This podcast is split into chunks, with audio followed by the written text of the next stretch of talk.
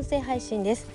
今私ハーブに凝っていましてですね、それを何にするかというとハーブリンスを手作りしています。そんな人は世の中に何人ぐらいいるでしょうか。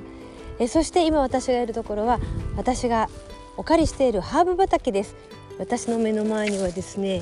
今よもぎがいっぱい。今日はよもぎを摘んでよもぎリンスを作ります。その他ラベンダーとカモミールも咲いているので、ラベンダーとカモミールも収穫収穫というのかな、取ってですね、このまま家に帰ってお湯でグツグツ煮立ててハーブのリンスを作って、今日の夜はハーブリンスで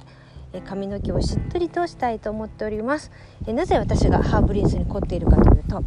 髪の毛がとっても傷んでたんですね。もう枝毛枝毛でどうしようかなって悩んでるところに、私のお友達で天然素材の美容室をしているまゆこさんまゆこさんの話を聞いたら、ハーブでリンスができるってことを知りました。それでですね、私は道にある草、よもぎとかね、あとは杉菜、